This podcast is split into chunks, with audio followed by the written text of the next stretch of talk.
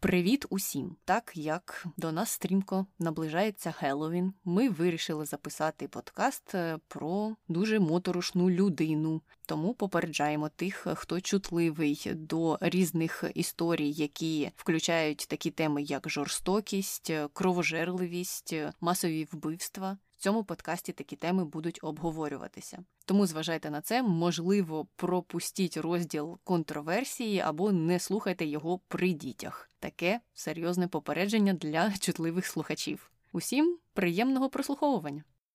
Аня, ти можеш назвати п'ять відомих вампірів? Хм, ну я знаю Дракулу, звичайно ж. Угу. І ще вся сім'я Каленів. Мені здається, це вже буде навіть більше, ніж п'ять. Більше нікого я не знаю. Ну, а ще ті чуваки з Бафі, винищувачки вампірів. Точно, точно. Енджел Угу. і Костиль. Угу. І ще там була якась дівчина вампірка, але я не пам'ятаю, як її звали. Я теж не пам'ятаю. І це дійсно також все, що я знаю про відомих та невідомих вампірів. А сьогодні ми говоримо про людину, яка якимось чином являється дотичною до цієї теми.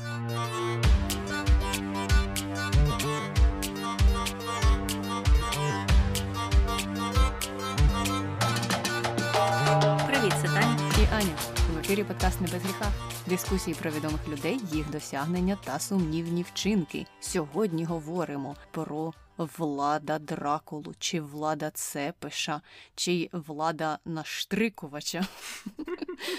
Коротше кажучи, багато в нього імен, і ми про це поговоримо. Але спочатку дізнаємося, що ж про нього питають в інтернеті. Питають багато, але деякі питання досить е, не те, що незрозумілі, вони просто стосуються книги.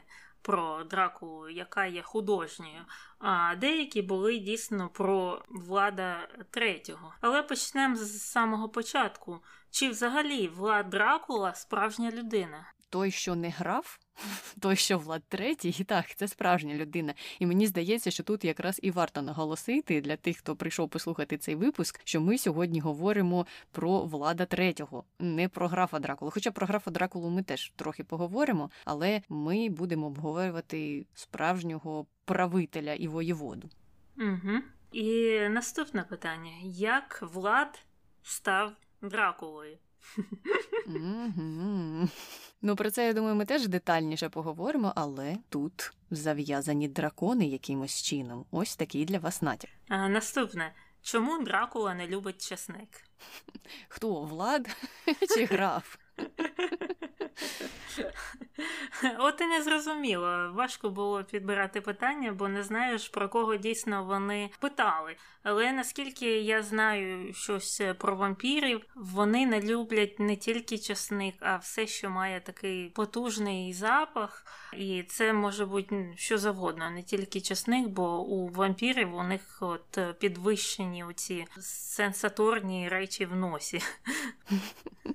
А я колись теж читала обговорення про чесник і взагалі про ті речі, якими відганяють вампірів. Там було багато теорій, і навіть були такі напівнаукові, що нібито звідки взагалі походить е, вампіризм, і що це явище пов'язане з якоюсь хворобою, один із проявів якої це якраз і чутливість до сонця, і алергічна реакція на часник також може бути одним із проявів цієї хвороби. То це була така більш е, наукова теорія. А хтось інший прийшов і сказав: Ви що не розумієте? Вампіри, вони ж такі витончені істоти. І часник. Як? Як така витончена істота може взагалі знаходитися поряд з часником? Так слухай, а що це за хвороба вампіризм? Це щось, що дійсно існує? Ні, вона не назвалася саме вампіризм, але ось вампіризм пішов від якоїсь хвороби. Я, чесно кажучи, не пам'ятаю, яка там була назва, але на тому форумі обговорювали якусь хворобу, яка за своїми симптомами може нагадувати щось схоже на вампіризм. Добре. Ну і останнє питання: чи був Дракула канібалом? Ну, наскільки я знаю, ні, але знову ж таки про кого питають. Хоча мені здається, що Дракула і вигаданий не був канібалом. Вампіри ж вампірів не їдять. Ну так, дійсно. Я не знаю, про кого вони питали, тут що вони мали на увазі, але це були всі питання про влада Дракулу, і ми почнемо з того, ким він був. А Влад Третій, або Влад Дракула, або Влад Цепеш. Тричі був воєводою Валахії, або по-нашому Волощини між 1448 роком і десь 1476 або 77 це коли Влад помер. І його часто вважають одним з найважливіших правителів у волоській історії та національним героєм е, Румунії. А сама Валахія або Волощина це в принципі територія сучасної. Е, Румунії, ну більш-менш, звісно, це було у середні віки. І я думаю, тут треба розпочати саме звідки пішов Дракула, звідки пішло це прізвище або прізвисько, і його називали Дракулою ще там у 15 столітті, і він сам підписував свої листи як Драгуля. Або Дракуля наприкінці 15 століття, а його ім'я походить від прізвиська його батька.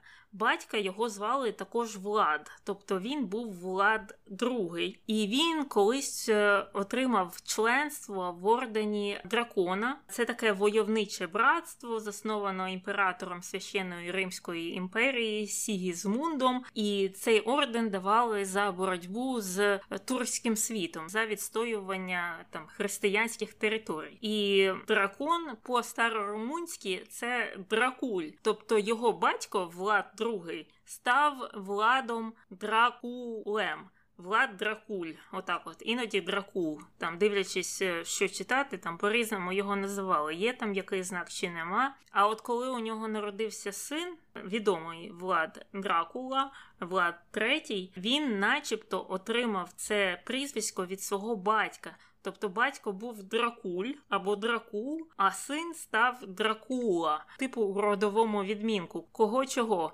Син Дракула. І так е, він здобув своє прізвисько, начебто. Але є, здається, ще інші теорії, так? Ну так, я читала, що існує багато суперечок про те, звідки походить це слово, і нібито, якщо воно походить від якогось румунського коріння, то воно не може відмінюватися так, як відмінюються слов'янські слова або слова в слов'янських мовах. Тому дослідники румунські казали, що Дракула чи Дракула це не означає син влада другого дракуля, тільки тому, що не існувало в граматиці таких правил, і просто влад, щоб відрізнятися, додав цю літеру. Взагалі вони не дають чітких пояснень, чому вона з'явилася. А ось згідно з іншими теоріями, походження слова Дракула дійсно слов'янське, бо ті землі тоді населяли різні люди, і дійсно воно могло таким чином е, писатися, тобто щось схоже більше навіть там на українську мову,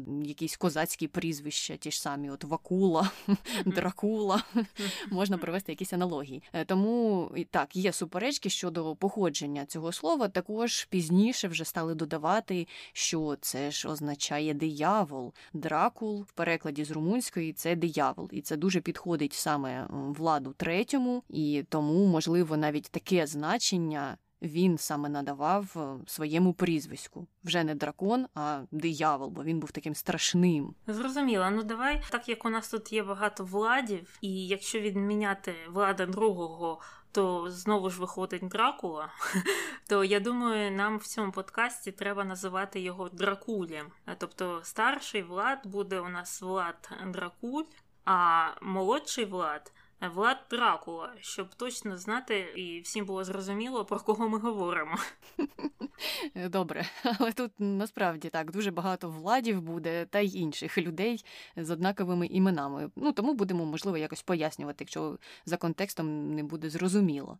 Ну і з іменами трохи розібралися.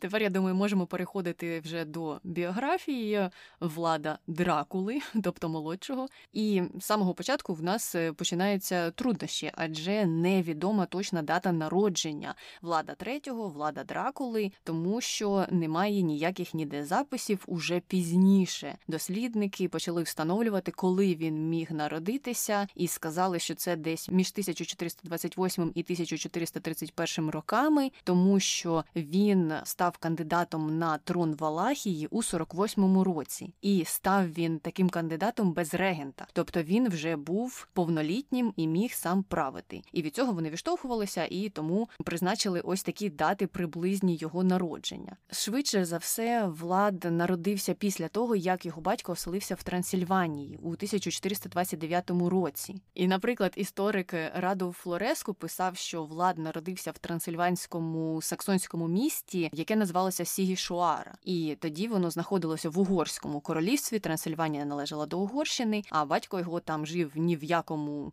не замку, а всього-навсього в триповерховому будинку. І жили вони там з 31 по 35 рік. І звідти росте ота теорія про 1431 рік народження. І нібито там знайшли якісь матеріали, які вказують на те, що дійсно родина у той час жила у тому будинку. І, до речі, з Трансильванією влада Дракулу, тобто влада третього, взагалі мало що пов'язує. Його все ж таки більше пов'язують з Валахією, це інша територія. І це одна з найбільших відмінностей між вигаданим персонажем, графом Дракулою, який жив у якомусь замку в Трансильванії, і справжнім владом третім Дракулою, який у Трансильванії жив фактично тільки декілька років після свого народження народження, і ні в якому ні замку, а в простому будинку. І сучасні історики ідентифікували його матір теж різними способами. Одні казали, що вона була донькою або якоюсь родичкою Олександра І Молдавського, а інші вказували на те, що ні, ні, ні, вона ніяка там невідома особа, вона просто безіменна, якась невідома перша дружина батька влада Дракули, того що Влад другий Дракуль. І перша згадка про самого Влада III датується тільки 1437 роком. Ну але крім нього, в родині ще було декілька синів. Е, це один брат на ім'я Раду. І старший брат Мірча. І ще, здається, пізніше в нього народився зведений брат, і його теж звали Владом, але його прізвище було Влад Монах. Навіщо нам так ускладнювати життя і всіх називати однаковими іменами? Ну і ми тут на короткий момент повертаємося до влада батька, влада другого, влада Дракуля. І він тоді був правителем цієї Волощини, і ситуація тоді з цією частиною світу була такою, що Волощина знаходилася між двома вогнями. На півночі від неї була Угорщина, е, яка була християнською, католицькою, а на південь була Османська імперія. І так сталося, що їм доводилося воювати то з тими, з тими, якось оберігати свою територію, і вони то з тими, то з тими входили в певні е, домовленості, підписували мирні угоди. Потім починали війни, і от Влад II черговий раз зустрівся з тодішнім воєводою Трансильванії Джоном Хуньяді, або ще його називають Яношем Хуньяді. І на цій зустрічі батько Влад II не підтримав османське вторгнення до Трансильванії у березні 42-го року.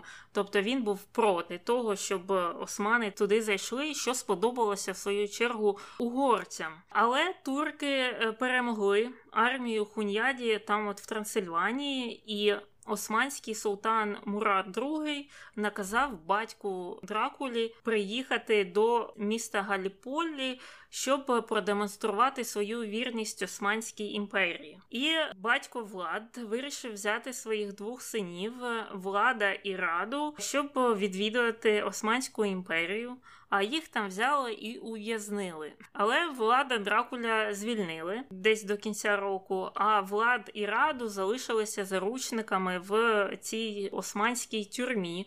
І це було, я так зрозуміло, зроблено, тому що влад, батько, влад другий, пообіцяв е, султану, що так, так, так, ми будемо там вам платити данину, ми будемо з вами. А султан в свою чергу сказав: типу, окей, я тобі не до кінця вірю, але повірю, якщо ти віддаш двох своїх синів, тут посидіти в в'язниці, і тоді я точно буду знати, що ти там не підеш наліво. Ну не наліво, а на північ до угорців.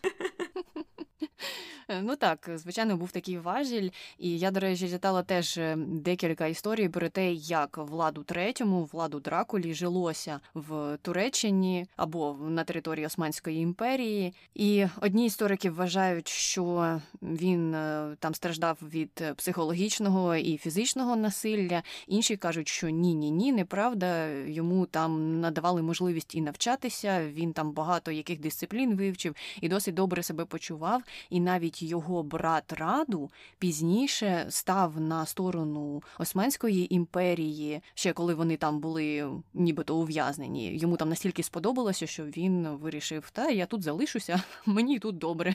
Не треба мені повертатися нікуди, ні в яку Валахію, ні в Трансильванію, туди, де постійно війна. Я тут посиджу в безпеці. Так і до речі, влад став заручником, коли йому було 12 років, тобто він вже став там ув'язненим. І за деякими хроніками вказують, що вони були ув'язнені у фортеці Егригоз, що нині називається Догругоз в сучасній Турції. І потім так сталося, що батько. Влад II підтримав Владислава, короля Польщі та Угорщини в боротьбі проти Османської імперії під час хрестового походу у Варні в 1444 році. І Влад, батько, був впевнений, що двох синів вже його вбили. Тобто, я так розумію, саме через це він і пішов на цей крок і підтримав той хрестовий похід проти Османської імперії. Але так виявилося, що ні влад, ні раду не були вбиті, і після того як в Алахії сталося повстання, їх відпустили і вони повернулися додому. А повернулися вони додому, відпустили їх саме тому, що те повстання було замовлене тим, що правитель Угорщини, отой Джон Хуньяді або Януш Хуньяді, вирішив захопити Валахію. Влад другий вирішив, що добре, раз ти хочеш захопити мою Валахію. Я стану тепер на сторону Османської імперії і визнаю їх суверенітет, і буду їм платити данину, і вже не буду з вами ходити у хрестові походи проти них. Тобто він час від часу так перекидувався ту на ту, ту на іншу сторону, як так ти і казала, що була ця територія якраз посередині між двох вогнів, і тому вони грали на тому боці, де їм було звичайно ж вигідніше. І ось якраз коли Влад II визнав суверенітет Османської імперії, то султан і відпустив його двох синів. Але через те, що отой Джон Хуньяді все ж таки захопив Валахію, тим синам довелося дуже швиденько назад вертатися в Османську імперію. А їх е, батька Влада II і старшого брата Мірчу, який, до речі, на той час був основним претендентом на престол після батька, вбили у битві у Валахії якраз. І після цього вже Хуньяді вирішив назначити правителем Валахії Владислава II. Це вже не Влад, це Владислав, зовсім інша людина. Але був він родичем, він був е, сином кузена Влада II, тобто його племінником, фактично, двоюрідним. Ось так. Так, все заплутано. А от е, наш герой, Влад Третій, Влад Дракула, оце втік до Османської імперії, але мріяв про престол, і він був дійсно першим наслідником цього престолу, і, звісно, прагнув дорватися до влади. І тоді, якраз отой от новий Владислав II разом з Пуньяді вирішили піти воювати проти Османської імперії в 48-му році. А Влад третій скористався цим моментом і повернувся до Валахії і вирішив там поцарювати. Але це було недовго. Він там просидів на престолі менше року, тому що Владислав II потім повернувся, бо програв битву Османській імперії. І що зробив Влад третій? Знову тікав до Османської імперії. Тук-тук-тук, є хто дома? Ні, ні, немає нікого дома. Ми пішли воювати. Добре, тоді я поки що поцарюю за вас, поки вас тут немає.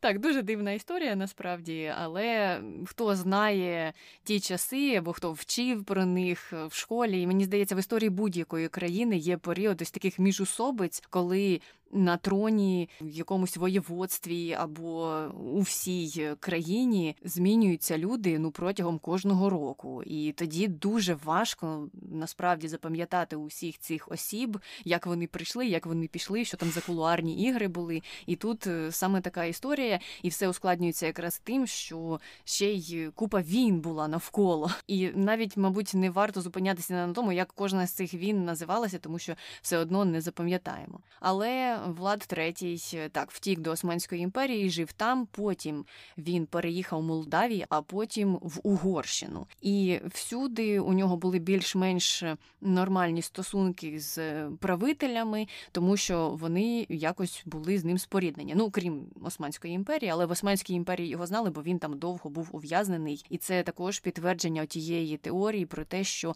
не так йому там погано жилося, раз він міг туди постійно тікати. Ну і е, ми вже покрили його перший термін е, на престолі, який був не досить довгим. А щодо другого приходу його до престолу, відомо не досить багато, як він дірвався до тієї влади. Але е, з того, що відомо, це що в 56-му році він за допомогою угорської армії захопив Валахію і також там же вбив Владислава II під час його захоплення, і таким чином вступив на престол. Проголосив, що буде захищати Трансильванію е, від нападів е, Османської імперії, і також просив, щоб трансильванці робили те ж саме у відповідь. І якраз е, під час цього другого свого строку, після захоплення влади, він почав масові покарання, масові страти, якими він в кінці кінців і прославився.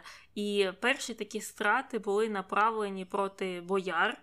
Е, які, на його думку, мали причетність до смерті його батька та брата. І е, у цих бояр е, відбирали гроші, майно, все, що їм належало. І Влад III передавав всі ці речі людям, які були лояльними до нього самого. Тобто так от перерозподіляв майно. І під час цього також другого правління були неодноразові сутички з Трансильванією, а саме з трансильванськими саксами. Трансильванські сакси це люди німецького походження. Вони говорили на ну, якійсь версії старонімецької мови, і колись там звідти переселилися на територію Трансильванії. І там було так досить багато різних е, поселень цих саксів. І там часто з ними були різні незгоди, і Влад третій на них е, нападав, грабував, страчував людей.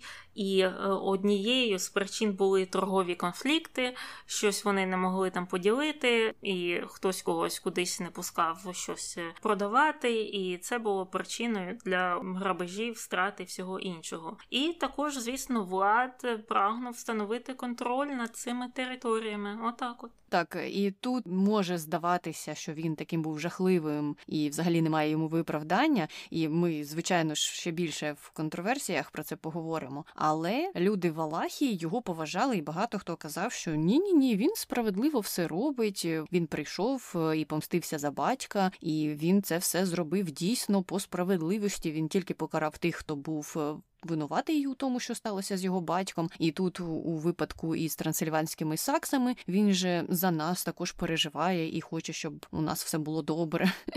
Вони усіляко його виправдовували і не бачили нічого у його якихось поганих діях. Ну, мабуть, не бачили до того моменту, поки це все їх не стосувалося. Знаєш, поки вони не починали входити у той список е, людей, невигідних е, владу третьому. Але так варто зазначити, що у нього було дуже багато прихильників, незважаючи на таку кровожерливість. Ну і тепер ми доходимо до Османської війни. Наприкінці 50-х влад раптом вирішив, чого це я плачу данину султану Османської імперії. Мені ж і самому гроші потрібні. Мені треба розвивати свою територію, а я тут комусь гроші віддаю, незрозуміло чого. І султанові це не сподобалося. Звичайно, він його викликав на килим до Константинополя, а сам планував захопити його по дорозі біля Дунаю. Влад же ж дізнався про цей план і вбив тих османців, які мали його затримати. Після того вбивства він пішов війною на Османську імперію і паралельно звернувся до Угорщини. А тоді вже очільником Угорщини був Матвій Корвін, щоб ті йому допомогли. Тобто, знову ми бачимо такі зміни настроїв. Тепер ми йдемо війною на Османську імперію, і нам допомагає Угорщина, якщо в минулому родина влада не раз конфліктувала з очільниками Угорщини і ставала на сторону Османської імперії. Мехмед, е, султан Османської імперії, підняв величезну армію, пішов наступ у Валахію і одразу ж оголосив новим правителям Валахії, кого б ви думали, брата Влада III, раду. І до речі, у раду того було прізвисько, і це не було прізвисько Дракула, чи якийсь там страшенний, чи кровожерливий. У нього було прізвисько Красунчик. І це все, що ви повинні знати про раду. Ну, є, до речі, портрети е, цього раду. Не знаю, що можна сказати, красунчик він чи ні, але е, пару слів про Матвія Корвіна, бо саме цей очільник Угорщини представляє Угорщину в грі цивілізація, і там його зобразили от точно як е, Колю Баскова. Це дивно, чи дійсно хтось надихався Басковим, чи це якесь співпадіння. Не знаю. Але ми продовжуємо з Османською війною. Значить, Мехмед оголосив раду як правителя е, Валахії, а владу третьому нашому прийшлося відступати, тому що зусіля надходили османські війська, і коли він відступав, він застосовував так звану тактику спаленої землі. Це коли спалюють е, або знищують все, що може бути корисним для противника. Це і будинки, і мости, і ну будь-що, їжу, все що завгодно. І до речі, ця тактика вважається військовим злочином з 1907 року, всього з 1907 року, але. Тим не менш, вона активно використовувалася радянськими військами і німецькими військами, будь-якими військами ще під час Другої світової війни.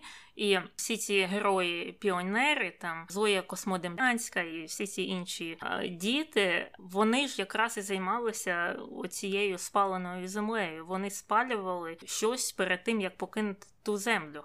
І так сталося, що в радянському союзі їх возвели до героїв радянського союзу. Хоча те, що вони робили з 1907 року, є ну незаконним за військовими правилами. Але хто ж їх судитиме? Не знаю.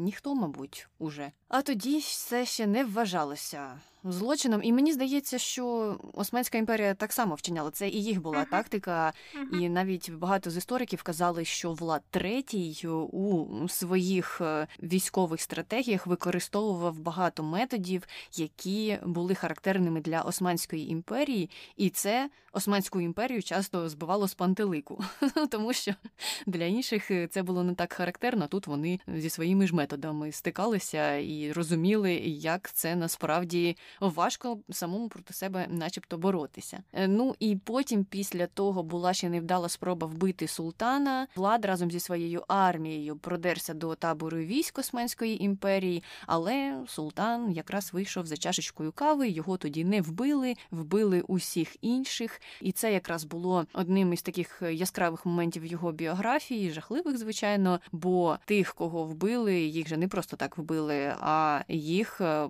посадили на палі. Тобто звідти і пішло прізвисько Цепеш, наштрикувач, той, хто садить на палю ворога. І це також був метод характерний для військ Османської імперії. Угу. І до речі, тут цікаво те, що вони не просто так там продралися в той табір османських військ, вони переодяглися в одежу, яка була притаманна Османській армії, Османській імперії на ті часи, тобто ці тюрбани і все інше. І в цій одежі там вбивали справжніх е, османців. І це дуже сильно заплутало османців, османську армію, бо вони не могли зрозуміти, хто свій, а хто чужий. І там вони ще один одного трохи повбивали. Ну, коротше кажучи, був, мабуть, страшенний е, шкандаль у тому таборі. Mm-hmm. Ну і в кінці кінців османам довелося відступити, але ж, звичайно, не забуваємо про того раду красунчика зі своїми військами. Він не просто там в дзеркало сидів, дивився на себе. У нього ще й армія була. І люди проявляли вже більшу лояльність до раду. Не знаю, чи він їм здавався кращим правителем, чи добрішим, чи чому. І владу в кінці кінців довелося відступати. Він втік до Карпат Потім знову поїхав до угорців, щоб ті йому допомогли повернути трон. Але ті вирішили, що і їм раду подобається більше. Ну, шарм працює, мабуть. І потім, уже у 62-му році, Влад почав переговори з Матвієм щодо повернення знову ж трону. Матвій не хотів воювати з Османською імперією і заарештував влада. Той тоді просидів е, десь близько 14 років за ґратами. А в той час його брата раду знесли з престолу, тому що там відбулася війна з Молдавією, і воєводою або очільником тих територій став Бесараб Старий. А той Бесараб Старий вирішив. Що він буде тепер співпрацювати з Османською імперією. Сюрприз, сюрприз. Угорці на це подивилися і подумали: от ще ж знову у нас проблеми. Нам не треба такий воєвода Валахії, давайте шукати когось іншого. А кого іншого шукати, як не влада третього, який вже надцятий рік сидить у нас у в'язниці. І тоді Матвій випустив влада третього, сказав Фас. Ти правитель Валахії, іди і розбирайся там із тим Бесарабом старим. Але військову допомогу я тобі не надам. Що хочеш, те й роби, сам вирішуй ці питання, і я тобі допомагати офіційно не буду. Влад е, почав шукати шляхів, як завоювати Валахію, і йому трохи пощастило, тому що Молдавія на той час воювала проти Османської імперії. А Угорщина, як їх партнери, вирішила, що вона їм буде допомагати, і послала і влада, в тому числі, протистояти нападам з боку Османської імперії. Владу вдалося їм допомогти. Один влад подолав всю Османську імперію. Ну але ні, звичайно. Хоча він, мабуть, був досить досвідченим воєводою і знав якісь речі, які застосовувалися військами Османської імперії, тому міг допомогти союзникам угорців. Османи від відійшли, а Влад, в свою чергу, вирішив, що добре, я вам допоміг. Тепер ви мені допоможіть. І він із е, керівником Молдавії, якого звали Штефан, домовилися, щоб захопити Валахію. А Бесараб старий, який сидів на той час у Валахії, тікав, звичайно, куди б ви могли подумати до Османської імперії. Е, ну і в кінці кінців влада коронували втретє. Але османці не сиділи на місці, вони хотіли відвоювати собі Валахію, хотіли повернути туди Басараба старого, бо він був дуже лояльний до них і продовжував там платити їм данину. Саме через це вони зібрали військо своє, надали його Басарабу, і він пішов на Валахію. І Басарабу старому вдалося вбити влада третього Дракулу. Він помер в боях. І за деякими даними влада третього розчленували на частини, а голову його відправили султану Мехмеду II, очільнику Османської імперії тодішньому. І що, начебто, цю голову там десь на постаменті поставили, і вона там не знаю місяць лежала, щоб всі дивилися на те, що от е, наше браве військо Османської імперії нарешті подолало цього жахливого влада третього. Ну це ж всім відомо, що якщо вбиваєш вампіра, його треба розчленувати, і ті його частини рознести по різних частинах світу, бо інакше вони складуться знову як пазл у вампіра, і він оживе. А ще треба їх прибити колами, а ще треба йому в зуби засунути часник, і, мабуть, все так і сталося за цими правилами. І хрести, хрести, ти ще забула. Точно, як я могла забути. Але дивися, хрести у нас тут теж є, тому що існує інша теорія про місце поховання у тих частин влади або всього тіла. Ну тому що про розчленування і про голову це ж теж все на рівні чуток. То інша теорія каже, що його все ж таки поховали, і це все зроблено було згідно з народною традицією у монастирі у Снаговому монастирі. Однак е, розкопки, які були проведені у 1933 році, не виявили гробниці під надгробком, і там були знайдені тільки кістки тварин. А що це значить? А це значить, що гробниця подорожувала на кораблі і заїхала в іншу країну, і там її помістили в склепі, і потім однієї ночі звідти виліз граф Дракула.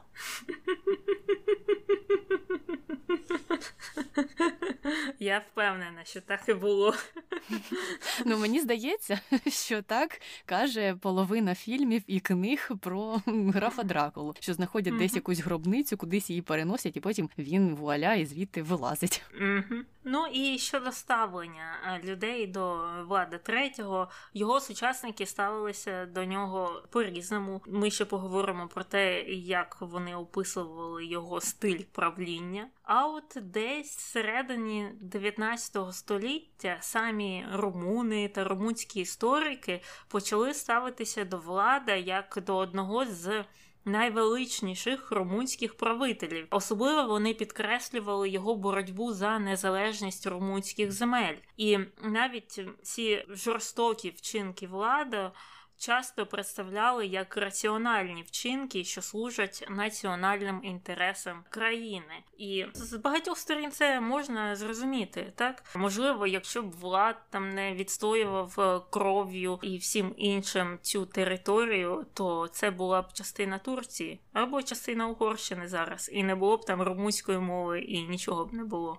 Ну так, звичайно, мені здається, що такі історії є в кожній країні там є правителі, які, якщо подивитися з-за кордону, будуть здаватися ну просто жахливими. А всередині тієї країни їх честь будуть відстоювати і казати Ні, ні, ні. Він так повбивав там тисячі людей, але це все було на користь нашої незалежності і боротьби там за нашу культуру, історію і так далі. Такі історії я чула багато, і мені здається, що так все залежить від того, хто це розповідає, чи це зсередині тієї або іншої країни йде, чи це йде від тих, хто, наприклад, постраждав від тієї країни. Ну тобто різні історичні особи можуть різними людьми в різний час оцінюватися по різному.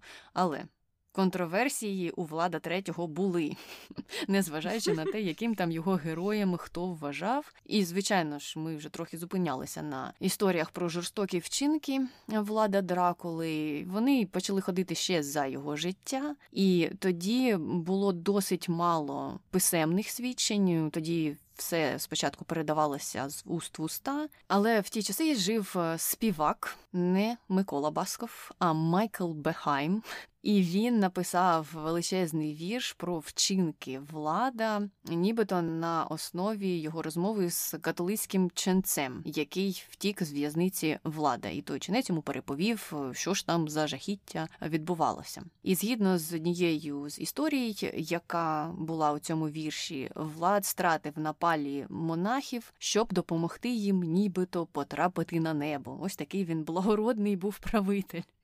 Також е, він е, наказав посадити на палю, наприклад, віслюка, тому що той якось не так себе поводив після того, як його господарі померли. Ну тобто, цим він пояснював е, якісь безпричинні напади й жорстокості з боку влада третього. Добре, добре, там тисячі османців можна на палю садити, а от віслюка за що не зрозуміло. Крім того, Бехайм також звинуватив влада у лицемір'ї. Він заявляв, що влада обіцяв підтримку як угорському правителю, так і Мехмеду II, але постійно змінював сторони, не дотримував обіцянки, і тому він ось таким був е, хитрим правителем, нечесним, лицемірним, дволиким, і це нібито не влаштовувало з цього народного співака. Ну мені здається, що багатьом правителям можна це все пред'явити, і тут це все звичайно пояснюється тим, де на той час був правителем Влад III, і що він дійсно знаходився на такому роздоріжжі. Не те, що я хочу згладити всю цю історію, але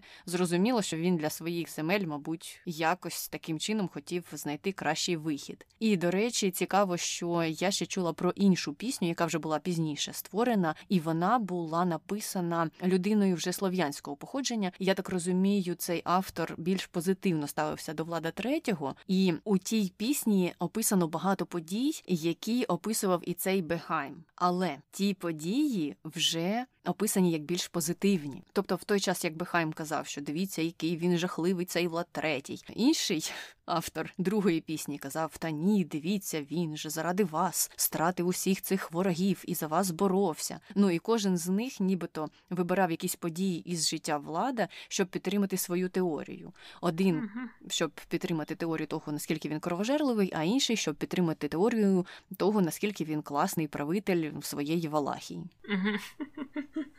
Так, і дійсно свідчення про його кровожадність було досить багато, і такою легендою чи напівлегендою тут взагалі важко судити про довідки з середньовіччя. Ніколи не знаєш. Наскільки вони правдиві, але все ж таки у 1475 році Габріеля Рангоні, це єпископ Егера, тодішній, писав, що під час перебування у в'язниці, от тоді, всі ті 14 років, влад ловив щурів, щоб порізати їх на шматки або посадити їх на невеликі шматки деревини, тому що він не міг е, забути про свою злобу, тобто він не міг е, заспокоїтись. Йому треба було хоч щура вбити, хоч щура на палю посадити. Боже, який жах.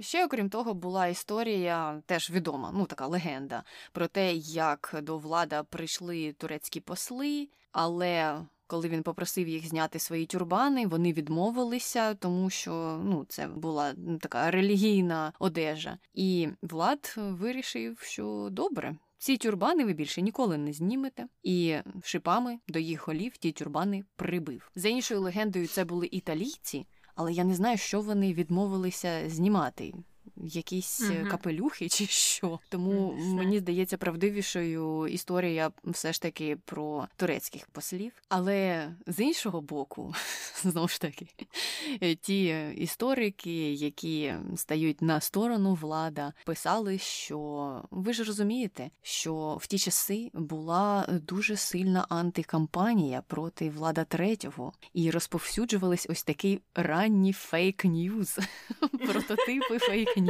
ще тоді були. Хтось бігав по вулиці і кричав е, якісь несенітниці про влада. І нібито ось це ця історія про тюрбани теж є такою вигадкою. Ну, вигадка не вигадка.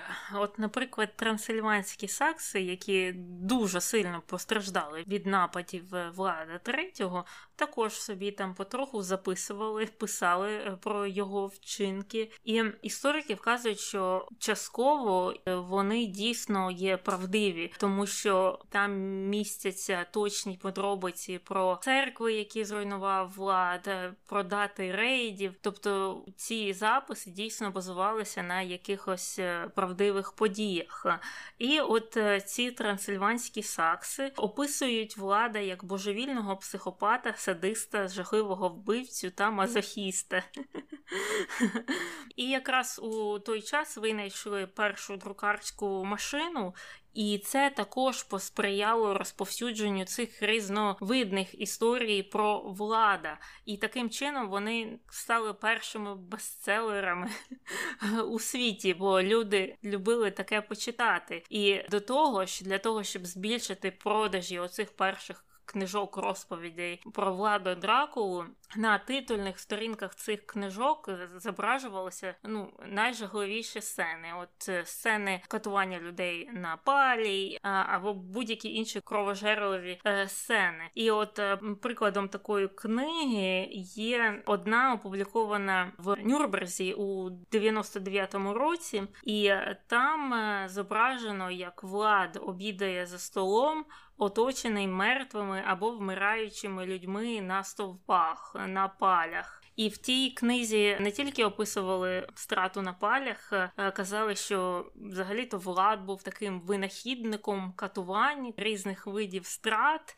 І як приклад, е, вони описували мідний казан, в якому була вода, і цей казан був покритий кришкою з дерева з отворами зверху. І Влад третій, або там його помічники клали людей до цього казану, потім накривали кришкою, тобто їх голови стирчали з цих отворів. Потім е, підпалювали вогонь під е, тим казаном, і так потроху-потроху починали їх варити. І Влад спостерігав за ними, як вони там кричать, плачуть до того моменту, поки вони повністю не зваряться і не помруть. Ну і ще одною такою жахливою історією було те, що він е, ну, взагалі не обирав там кого катувати, кого ні, кого страчувати, кого ні. Це могли б бути жінки, діти, малі, старі, е, будь-хто вагітні жінки, хто завгодно. Це не було для нього важливим. І прикладом страти жінок було, наприклад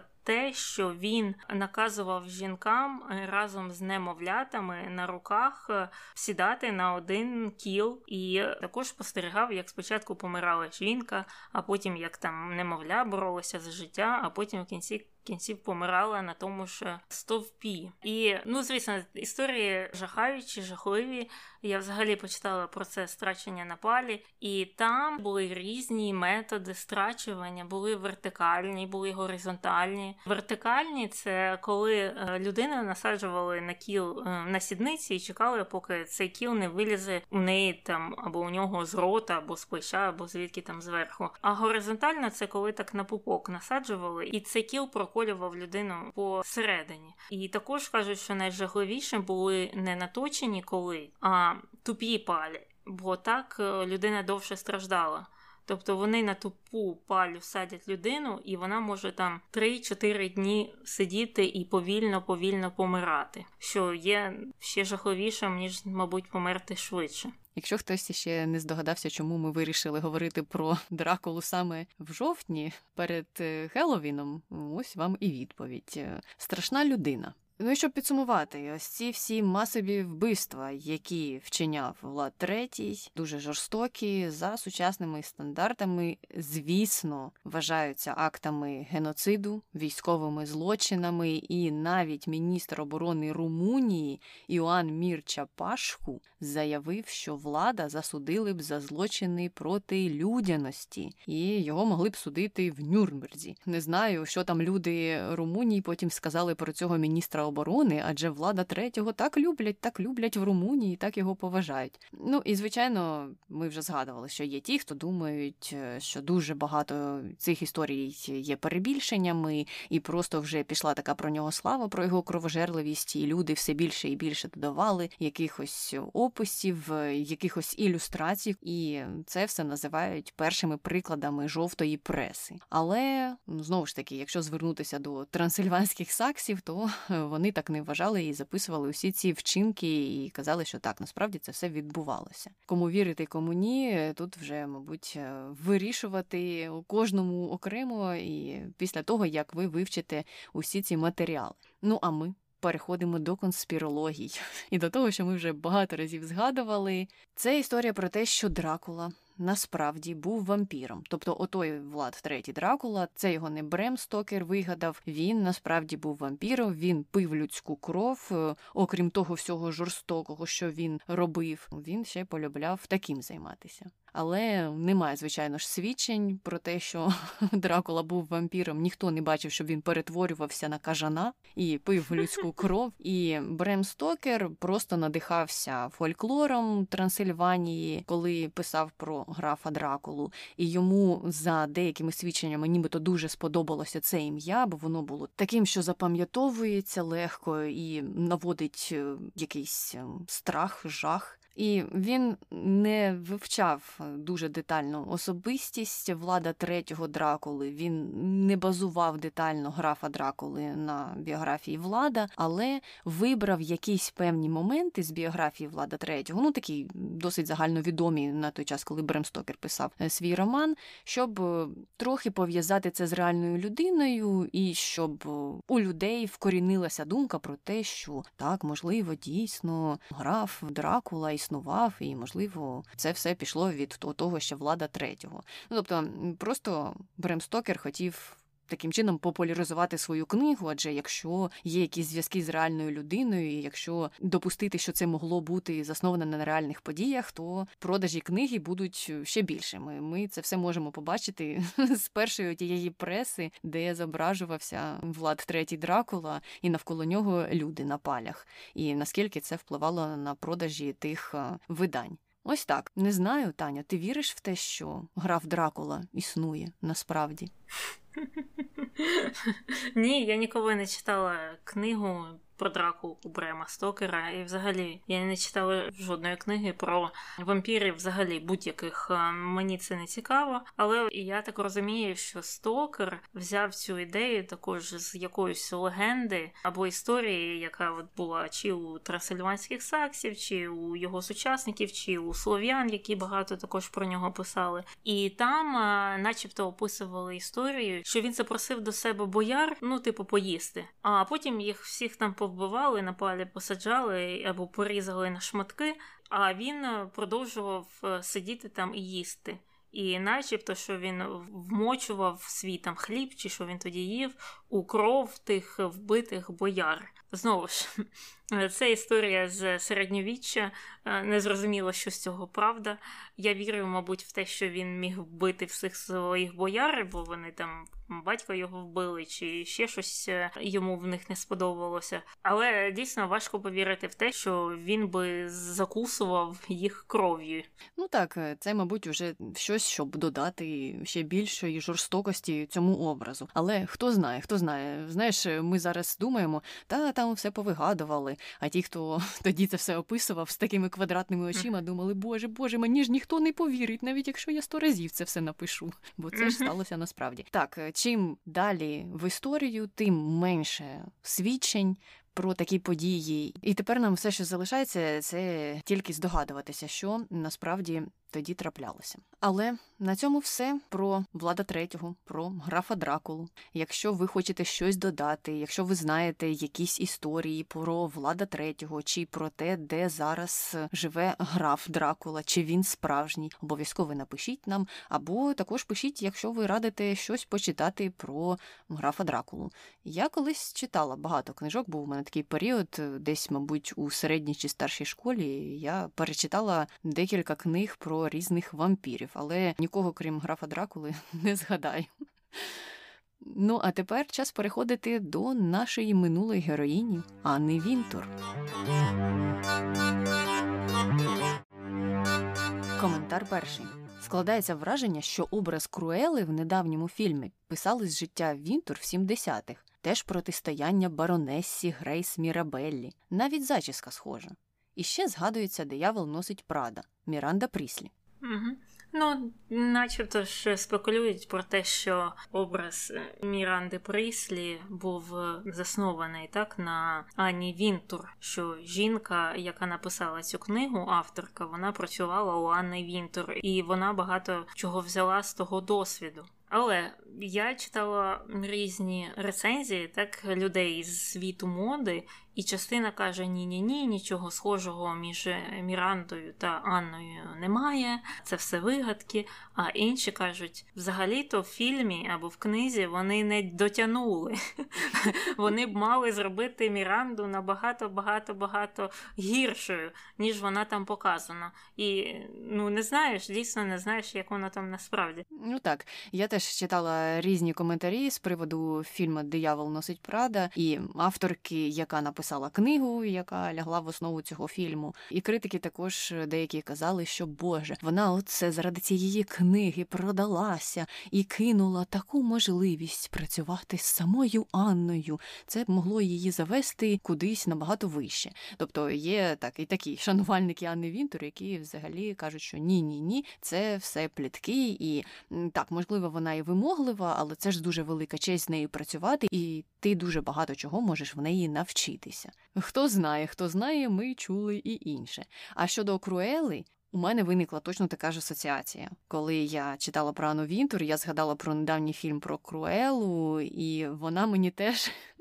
здалася дуже схожою на Анну Вінтур чимось. Треба подивитися, чи є в гардеробі у Анни плямисте хутро.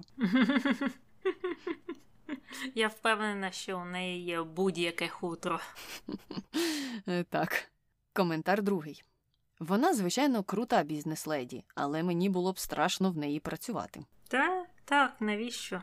Ну, знову ж, дійсно, як ти сказала, є деякі люди, які скажуть, це велика честь, і треба терпіти, щоб багато чого навчитися від неї. Але це не повинно бути щось або або так. Або ти сцепив зуби і е, терпиш все, що робить е, твоя шефиня, або ти нічого не можеш навчитися. Ну, є ж нормальні керівники в плані того, що їх не бояться, і вони вчать чомусь е, своїх підлеглих. Ну, таке буває. Але як виявляється, це не випадок, а не Вінтур. Так, я не знаю навіщо страждати на роботі, тим паче, що це, ну знаєш, не якийсь короткочасний період, який можна перестраждати. Бувають такі ситуації, коли ти не можеш просто викрутитися, і ти змирюєшся з тим, що протягом певного часу мені треба буде це перетерпіти там якусь людину, годину чи півгодини, а краще 10 хвилин і все, і забути.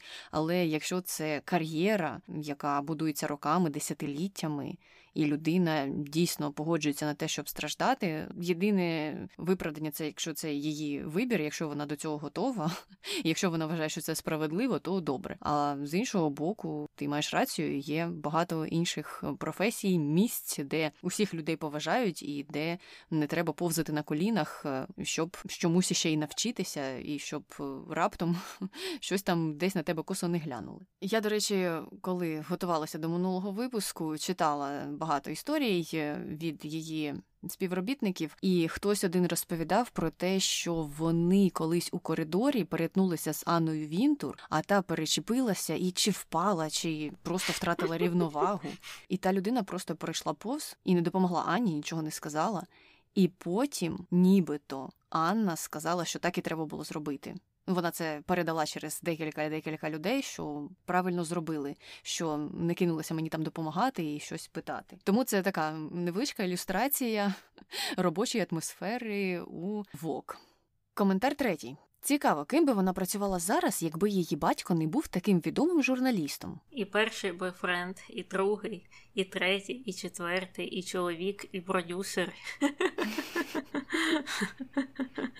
Ну, дійсно, там вже дійсно дуже великий вплив мали саме зв'язки. Ну, мені дуже важко уявити людину, яка не має середньої освіти, яка просто так сама по драбинці по драбинці може пролізти на таку висоту без сторонньої допомоги.